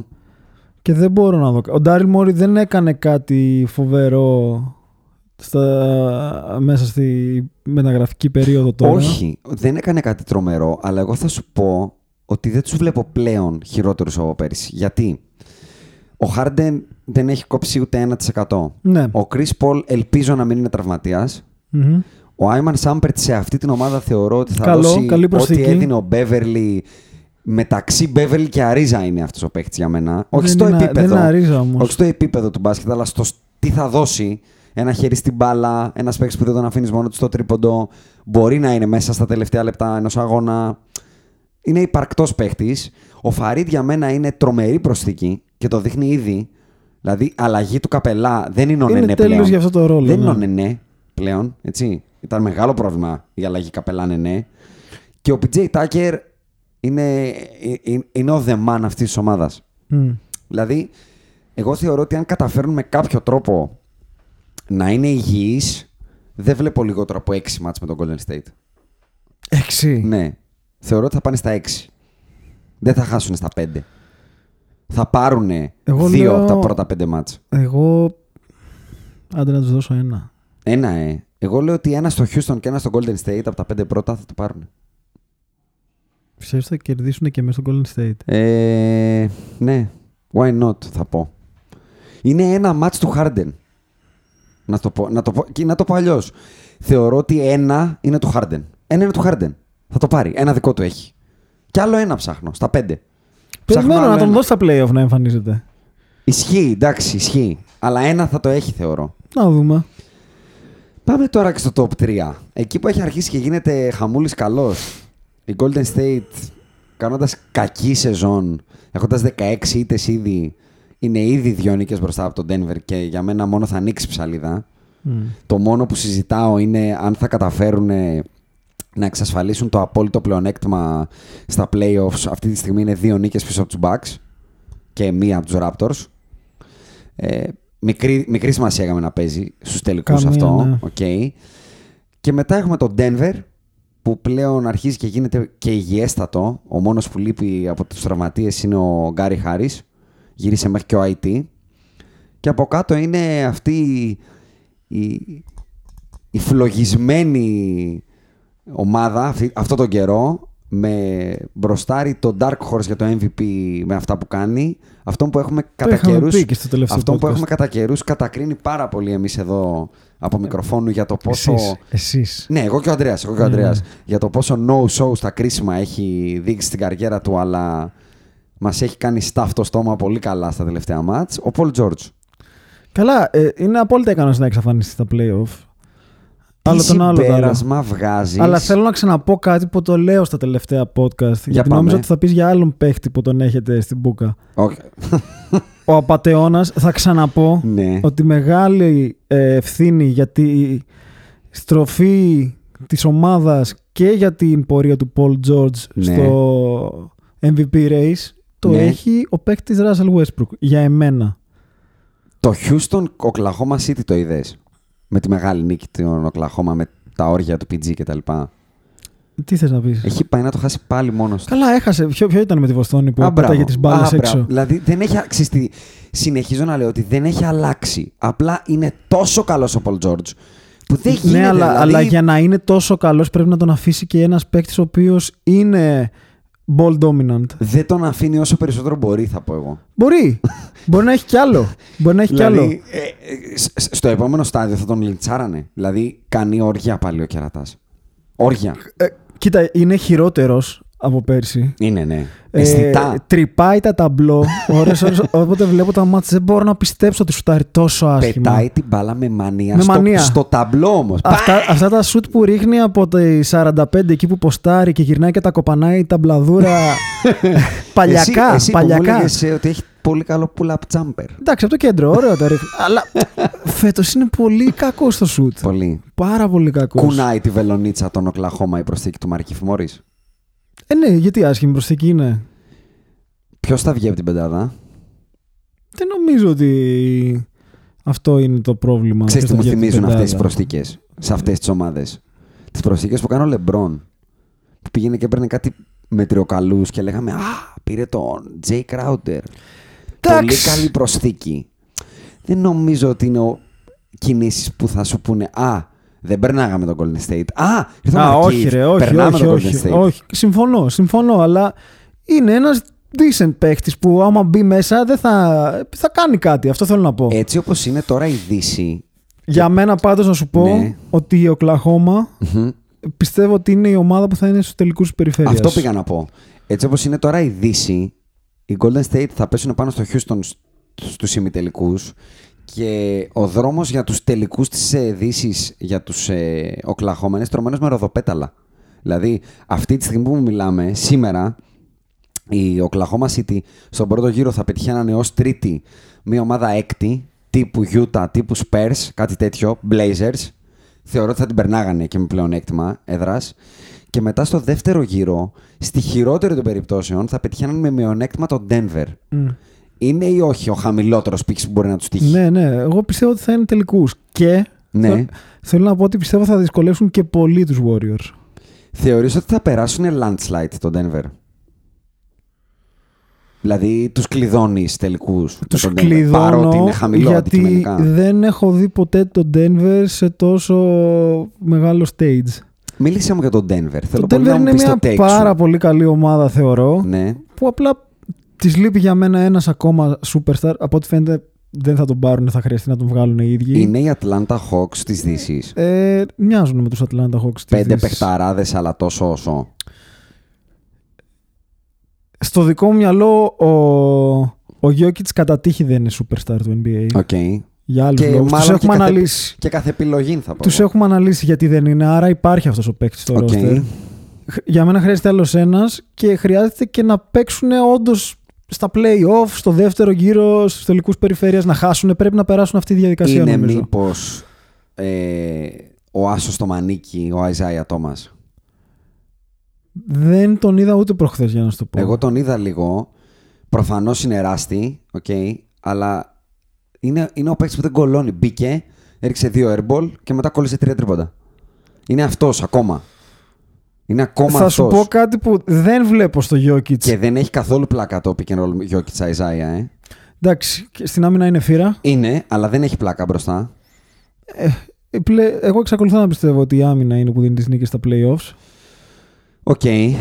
Ε, ένα πράγμα που δεν βλέπω στο Jokic που πάει πακέτο με το όλο θέμα του Superstar, δεν βλέπω αυτόν τον εγωισμό που θέλω σε ένα παίχτη. Ότι, που τον έχει ο, ο IT. Ο IT το έχει. Να το θέλει Το εννοείς... θέλει εμφατικά. Οκ. Θα βρω τρόπο να περάσω αυτή την ομάδα. Οκ. Ε, οπότε ταλέντο πολύ, οκ, αλλά ούτε εμπειρία, ούτε ο παίκτης που θα τους πάει παραπάνω. Πιστεύω. Εγώ να πω ποιο βλέπω το μεγαλύτερο του πρόβλημα. Δεν βλέπω τον forward που μπορεί να αμυνθεί κόντρα στον Paul George, στον Kevin Durant. Ναι, τα match-up, ναι, οκ. Δηλαδή, στην περιφέρεια και στη ρακέτα τους βλέπω υπερ, υπερπλήρεις και έτοιμους για κάθε πρόκληση. Έχουν το Mason Plumlee πάρα πολύ καλός ψηλός και δυνατός να κοντράρει Cousins, να κοντράρει Capela, όποιον θες. Έχουν το Jokic, έχουν το Millsap. Στην περιφέρεια έχουν άπειρες λύσεις. Ο Beasley κάνει τρομερή δεύτερη σεζόν και έχει εκμεταλλευτεί άπειρα και την απουσία του Gary Harris. Ο Jamal Murray είναι ο Jamal Murray. Ο IT στο 3 ζορίζομαι. Δηλαδή ο Will Barton δεν μπορεί να μαρκάρει τον Όχι, Paul όχι, George. με τίποτα. Δεν μπορεί να μαρκάρει τον Kevin Durant. Ποιος, ο Michael Porter Junior δεν έχει πατήσει παρκέ και ούτε Καλά, θα πατήσει και να παρκέ, πάταγε δεν και ούτε περίμενες θα πολλά πατήσει φέτος. παρκέ. Δεν βλέπω ποια είναι η απάντηση στο μαρκάρισμα. Και είναι το μόνο που με κολώνει. Αλλιώς εγώ θα τους έβαζα και πάνω από τους ε, Οκλαχώμα. Αλλά είναι σοβαρό πρόβλημα αυτό. Πάνω από τους Οκλαχώμα. Ναι, στο τέλος της μέρας είναι αυτό που ε, πάντα λέμε στα play-off ποιος είναι ο καλύτερος παίκτης και ποια είναι τα match-up. Άμα δεν μπορείς να μαρκάρεις τώρα τα πυροβόλα, Durant και όλα αυτά, ή το Paul George που φέτος κάνει, είναι δαιμονισμένος ο άνθρωπος, δεν έχεις πολλές ελπίδες. Και εμένα αυτό είναι που με ανησυχεί. Δεν θα το κρύψω. Αλλά τους αγαπώ. Τους έχω στηρίξει Είναι πολύ. από την αρχή της σεζόν με ψυχή και χρήμα. Και θέλω πάρα πολύ να είναι υγιείς και να δούμε αυτό το πείραμα των 10 καλών Κοίτα, παιχτών. πάντα είναι συμπαθή μια ομάδα χωρίς τον superstar Γιατί με το- καλούς παίκτες που παλεύουν. Πρόσεξε τι έχουν για μένα. Έχουν καταφέρει να, να λειτουργήσει η συνταγή που ακόμα δεν έχουν καταφέρει οι Boston. Δηλαδή το έχω 10 καλούς και είναι όλοι Ε, ξέρεις ποιος χαρούμενοι τους και το παίζουμε χαλάει. καλά. Ε, τους το χαλάει ότι έχουν ένα superstar στη Βοστόνη. Σα, σαν χαρακτήρα superstar. Σαν εννοείς. χαρακτήρα, ναι. Αυτό τους το χαλάει. Ίσως. Εμένα πιο πολύ μου θυμίζουν ε, το Brooklyn το, πριν κάνει το βήμα παραπάνω. Οκ. Δηλαδή μια ομάδα με πολλούς καλούς παίκτες, Οκ. κανέναν ξεκάθαρο superstar όμως Οκ. και όλοι είμαστε happy και Οκ. παίζουμε. Πολύ καλά. Έχουμε γράψει μία ώρα και πέντε, βλέπω. Μία ώρα και πέντε. Πολύ ωραία. Πάμε για ένα δεκάλεπτο τέταρτο να το κλείσουμε. Μιας και είμαστε στο All Star Break. Μμμ. Πάμε τα hot takes του post All Star Game. Πες μου. Θέλω να σου πω κάτι που Για είδα πάμε, στο για Skill πάμε. Challenge Για πάμε. ε, ε, γιατί αφορά ένα από τα που λένε σου Τον Τρέι, ε. τον Τρέι ο οποίος βρέθηκε αντίπαλος με τον Λούκα Ντόνσιτς σε κάποια Ναι, φάση το και έκανε ήθελε. μια μεγάλη μαλαγανιά. Το ήθελε πάρα πολύ. Εκεί που, Μεγάλη. εκεί που πέταξε την μπάλα. Πέταξε και άρχισε την να μπάλα τρέχει, και.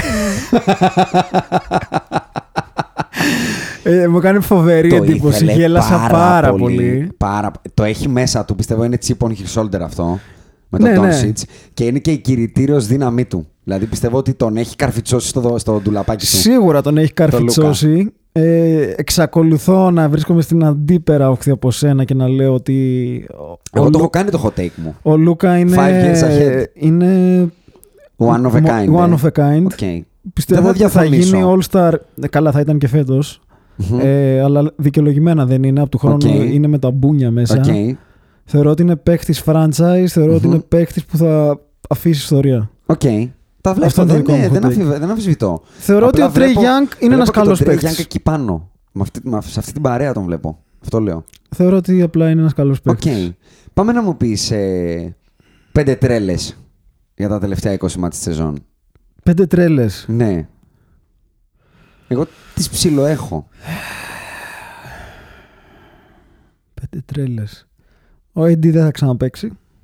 Δεν θα ξαναπαίξει. Τρέλες. Καθόλου. Δεν μου φάνηκε τόσο σοβαρός αυτός ο τραυματισμός.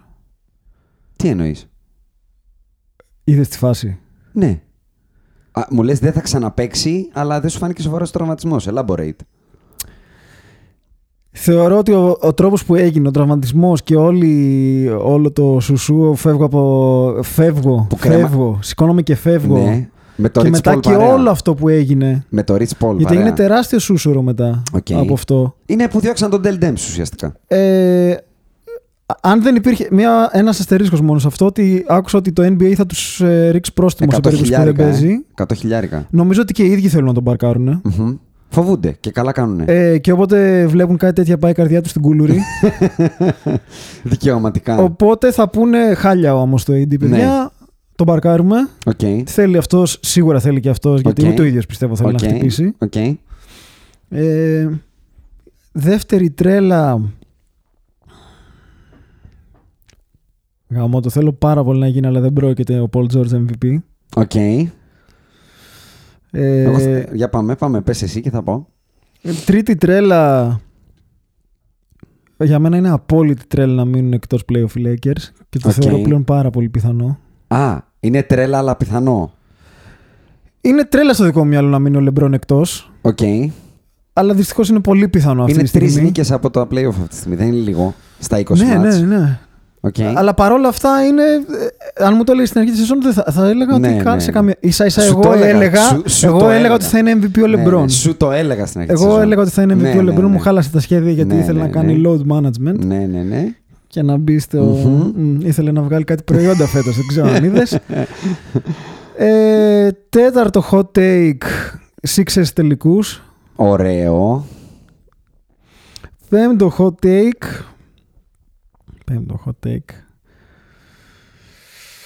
Ο Γιάννης θα αποκλειστεί με 4-1. Οπα. Στο δεύτερο γύρο. Άμα βρεθεί απέναντι στους Sixers. 4-1. Με πλεονέκτημα έδρας. 4-1. Αυτό ξέρεις τι σημαίνει. Τρέλα. Δύο διπλά μέσα στο Milwaukee. Αν θυμάμαι καλά, πάει 2-2-1-1-1. Που σημαίνει δύο διπλά μέσα στο Milwaukee στα πέντε μάτς. Α, πολύ καλά. Είπαμε να πούμε κάτι το οποίο Πολύ είναι... ωραία. Εγώ θα πω την τρέλα μου τη μία. Οι Golden State Warriors δεν θα χάσουν μάτς στα playoff. Λες να το πάνε έτσι. 16-0 για να γράψουν ιστορία. Γιατί είναι το μόνο κίνητρο που έχουν. Είναι το μόνο που θα τους κινητοποιήσει παραπάνω από το πήραμε το Πιστεύω δεν πρωτάθλημα. υπάρχει ούτε μισή πιθανότητα Ναι. οι Oklahoma να μην πάρουν ένα μάτς. Ωραία, εγώ λέω 16-0 λοιπόν. Ωραία. Είπα την τρέλα μου. Ναι, ναι. Η δεύτερη μου τρέλα είναι ότι ο Paul George θα το πάρει το MVP. Ναι, το πιστεύεις. Ναι. Μακάρι. Γιατί, θα σου πω Και εγώ γιατί. το θέλω πολύ. Θα σου πω γιατί. Γιατί εγώ πιστεύω πάρα πολύ στις συνωμοσίες. Μ' αρέσουν. και ο Harden δεν θέλει το NBA να πάρει δεύτερο MVP. Προτιμάει τον Paul George. Η αλήθεια είναι ότι και στα, και στα νέα φαίνεται πιο πολύ ο Paul George τελευταία. Έτσι. Ο Paul Πόσο George, σημαντικό να, να το πω είναι αλλιώς. αυτό που κάνει ο Harden Μπράβο, να και το όλο πω αυτό το αλλιώς. narrative. Ο Paul George έχει κάνει 10 καλά μάτς και έχουμε γεμίσει μέχρι το κούτελο Ναι, ναι. και ο Harden Κάπως το είχε- συνηθίσαμε. Είχε διαλύσει τα κοντέρ και συζητούσαμε αν κάνει βήματα, αν κάνει unassisted. Μας ενοχλούσε λίγο τέλος Ναι, πάντων. ναι, ναι. Ο Paul George τον Ε, αγαπάμε. Είμαι μαζί σου στη συνωμοσία. Ή να το πω αλλιώς, αγαπάμε την Nike. Μας αρέσει το logo. Μας αρέσει πολύ. Ε, ναι, ναι. ενώ οι τρεις γραμμές είναι τον. Είναι περίεργες. Οι τρεις γραμμές είναι τον απέναντι. Είναι τον Δεν μας άλλο, αρέσουν. ναι, ναι, ναι. ναι, ναι. Δεύτερο λοιπόν είναι αυτό. ότι Θα το πάρει ο Paul George. Και το λέω τώρα που δίνει 12 στο στοίχημα. Θα το ρίξεις κιόλας; Εγώ είχα ρίξει το Harden στο 6. Το έκανες. Το πληρώθηκα στο 4. 12 είναι τώρα ο Paul George. Και στο 12 ξαναέριξα. το Κάτσε και- γιατί δίνεις και στους ακροατές κίνητρο τώρα. Ξαναέ... Εγώ ξαναλέω, έπαιξα το Harden στο 6. Ο Harden έφτασε να πληρώνει 4. Το πληρώθηκα. Και όσα είχα ρίξει το Harden, τα έριξα στο... ε, έκρατησα το κέρδος μου και τα έριξα στον Paul George, στο 12. Πολύ ωραίο. Θα δούμε πού θα καταλήξει. Ναι. Το επόμενο hot take μου είναι ότι οι Lakers θα μείνουν εκτός playoff και ο LeBron θα παίξει κάτω από 10 μάτς Μμμ. από όσα μένουν γιατί αλλιώς θα φάει πολύ σκρουτινή αν παίξει πολλά μάτς και μείνουν έξω από το playoff. Το επόμενο είναι αυτό που είπα και πριν λίγο και δεν είναι, να το πω έτσι, hot take ε, ε, τόσο πολύ με την έννοια ότι θα είναι κάτι μοναδικό, αλλά θεωρώ ότι οι Σικάγο έχουν πολύ ταλέντο ώστε θα το δείξουν από φέτος. Δηλαδή στα τελευταία μάτς θα κερδίζουν γενικά. Γιατί ακριβώς δεν τους χαλάει και πολύ τις πιθανότητες. Οπότε θα αρχίσουν να κερδίζουν. Είναι προπομπός της, της επόμενης σεζόν. Κρατήστε το αυτό. Και το τελευταίο που θέλω πάρα πολύ να το ρίξω είναι ότι βλέπω πολύ πιθανό ένα Bing στην Ανατολή. Και Για το πες. Bing δεν ξέρω ποιο θα είναι, αλλά όλο αυτό το αμάν τι θα δούμε στην τετράδα, φοβάμαι ότι κάποιος θα το χαλάσει. Τι εννοείς; Ή η Brooklyn ή η Indiana. Αυτό Κάτσε. είναι το μπαμ μου. Όπα. Περίμενε λίγο. Το Brooklyn μπορώ να το ακούσω. Ή το, να το πω αλλιώς, ή το Brooklyn ή η Indiana, πολύ περισσότερο βλέπω την Indiana, Θα υπάρξει upset.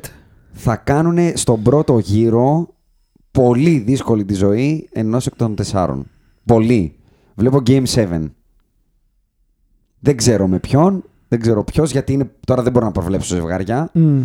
Αλλά η τρίτη τέταρτη από τους τέσσερις καλούς, που θα πέσουν πέμπτο, έκτο, Ινδιάνα, Brooklyn, Θα θα περάσουν έχουν άσχημα. πολύ δύσκολα πράγματα και για να το συνδέσω με αυτό που λέγαμε πριν, όποιος κολοκάτσει και πέσει στην Ινδιάνα και στο Brooklyn, θα είναι και αυτός που θα αποκλειστεί στον επόμενο γύρο. Α. Ωραίο take. Να το πω έτσι. Ωραία. Γιατί θα έρθει μετά από σφαγή. Ενώ οι Bucks και οι Raptors, γιατί αυτοί θα είναι ο πρώτος και ο δεύτερος της Ανατολής, εκτός σοβαρού απρόπτου, θα έχουν πέσει κάνα πιστόνι, με καμιά μελισσούλα. Άρα για Sixers Celtics μιλάμε. Sixers Celtics. Ή καθαρίζεις αλλά... γρήγορα ή τον Ναι, δηλαδή όποιος από τους δύο το βγει και μπλέξει σε έκτα, έβδομα μάτς, δώσει ναι, του ναι, και ναι, δείξει ναι, και ναι, κούραση, θα έχει σοβαρό πρόβλημα. Γιατί ειδικά οι Sixers δεν είναι 10 deep ομάδα. Και ο Embiid δεν θα είναι ευχάριστο να πάει μετά από 7 μάτς που σκοτώνεται. Ναι. Με τον Σαμπόνι και τον Ντέρνερ σε κάθε βράδυ, ας πούμε, να πω εγώ. Ναι, δεν είναι εύκολο matchup. Και τον Jared Allen Δεν είναι εύκολο matchup να σε κοπανάνε ένα λάξ αυτοί οι δύο. Και μετά να σε περιμένει με σηκωμένο το χειρόφρενο ο Μάρκ, ο Μάρκ ας πούμε. Ναι, θα είναι δύσκολα εκεί τα πράγματα. Αυτά έχω σημειώσει. Και Όμορφα. θέλω σαν αστερίσκο να βάλω ένα ακόμα. Τι θα κάνει ο Νίκ Β; Γιατί θεωρώ ότι αν συνεχίσει αυτή τη σεζόν θα πιάσει κότσο πάρα πολύ καλά κάποιον και φοβάμαι πάρα πολύ τους Lakers. Όχι, ο Βούσεβιτς να πιάσει κότσο στο free agency. Γιατί όμως λες κότσο, δεν είναι καλός. Δεν θέλω να δω τους Lakers να δίνουν 30 εκατομμύρια το χρόνο στον Nick V. Δεν πιστεύω θα τα δώσουν γιατί δεν τον θέλει ο Λεμπρόν. Δεν βλέπω ποιοι μένουνε. Δυστυχώς ούτε εγώ. Αλλά... Και θα μείνει ο Nick V, ο Μίτλετον, ο Kemba. Αυτοί. Και θα κάνουμε την τρέλα. Θα κάνουμε την τρέλα εκεί και θα σου πει Nick V γιατί δώσαμε και το Zubac και δεν έχουμε κανένα ψηλό. αυτό. Και πήραμε τον ε, Muscala να παίρνει DNP. Πες μου, σε παρακαλώ, για να φωνάξω έτσι για λίγο. Πώς γίνεται να δίνεις το Zubac για το Muscala, θεωρητικά ένα τεσάρι που θα ανοίξει το παρκέ και δεν ξέρω εγώ, ταιριάζει στο Λεμπρόν. Ήταν η λογική του trade. Έπαιξε με τους Sixers. DNP στο τελευταίο μάτι με τους Hawks που χάσαμε από τους Hawks. Ήθελα να κλάψω εκείνο το βράδυ. Ξεκίνησε ο Είχα πιάσει το μαξιλάρι σφιχτά. Ξεκίνησε ο 35 λεπτά λέει θα παίζει. Θα παίζει 35 λεπτά. Για να μην παίζει ο Τζορς Χάρτ. Ναι. Δηλαδή, η πεντάδα λέει που ονειρεύεται ο Λεμπρόν για να μας οδηγήσει στα playoff, διάβαζα, είναι Λόνζο Ρόντο, Μπούλοκ, Ingram, Κούσμα. Ε... Και αυτός. Ε, και αυτός. Πέντε. Ναι, ναι, αυτή είναι το, το death lineup. Κλαίω. Πονάω. Ας, κλείσουμε, υποφέρω. Α κλείσουμε και το μαγαζί. Save, save the Lakers, θα πω εγώ. Η κατάρα των Φαραώ ήρθε σε εμάς. Έβλεπα το Rich Paul ε, Άκη για να πω τον πόνο μου. Θα τον πω τώρα για να κλείσουμε. Έκανε δηλώσεις ο AD στο All Star και έλεγε από κάτι πίσω, τον ναι. ρωτάγανε και κάτι τον ρωτάνε για τη Βοστόνη και αυτά. Και είναι από πίσω στο background το Rich Paul και με το που αναφέρει τη Βοστόνη, όχι για να σκουμπώνεται, τους φύγει λεσουφρέτ, πιάνει το κινητό, βαράνε τα notification, γουρλώνει τα μάτια, κοιτάει λοξά. Ε, πιστεύω ότι αν δεν καταφέρει να του πάει τον, τον ε, AD του LeBron, ο LeBron θα τον θάψει. Δηλαδή, θεωρώ ότι παίζει τη ζωή του ο Rich Paul στο αν ο, ο LeBron θα πάρει τον AD το καλοκαίρι. Που τον έχει τάξει, πιστεύω. Τον έχει τάξει σίγουρα. Και του έχει πει πήγαινε στο LA και θα σου φέρω τον AD. Πήγαινε, παιχταρά μου, πήγαινε. Και θα του φέρει το Βούσεβιτ. Θα κλαίμε με μαύρο δάκρυ εκεί. Κλείστο, Jason. Ευχαριστούμε που μας ακούτε. Να επαναλάβω από πού μας ακούτε. SoundCloud, iTunes, The Podbusters. Ε, στον επόμενο σύντομο καιρό θα προσπαθήσουμε να προσθεθούμε και στο Spotify, που είναι και εύκολη πλατφόρμα. Και συζητάμε και το YouTube. Δεν αποκλείεται. Ε, στα social media, Instagram, Twitter, Facebook, πάλι The Podbusters. Και το email μας, gmail.com. Ευχαριστούμε πολύ. Επισόδιο 29. Wrap up. Τα λέμε την επόμενη φορά και με τον Αντρέα. Ευχαριστούμε. Ευχαριστούμε. Five seconds left. Magic down the middle. Just what I thought. A hook shot at 12. Good! Two seconds left. The Lakers take the lead on Magic Johnson's running sky hook. The inbounds pass comes into Jordan. Here's Michael at the foul line. A shot on Elo. Good! The Bulls win! They win! Final seconds.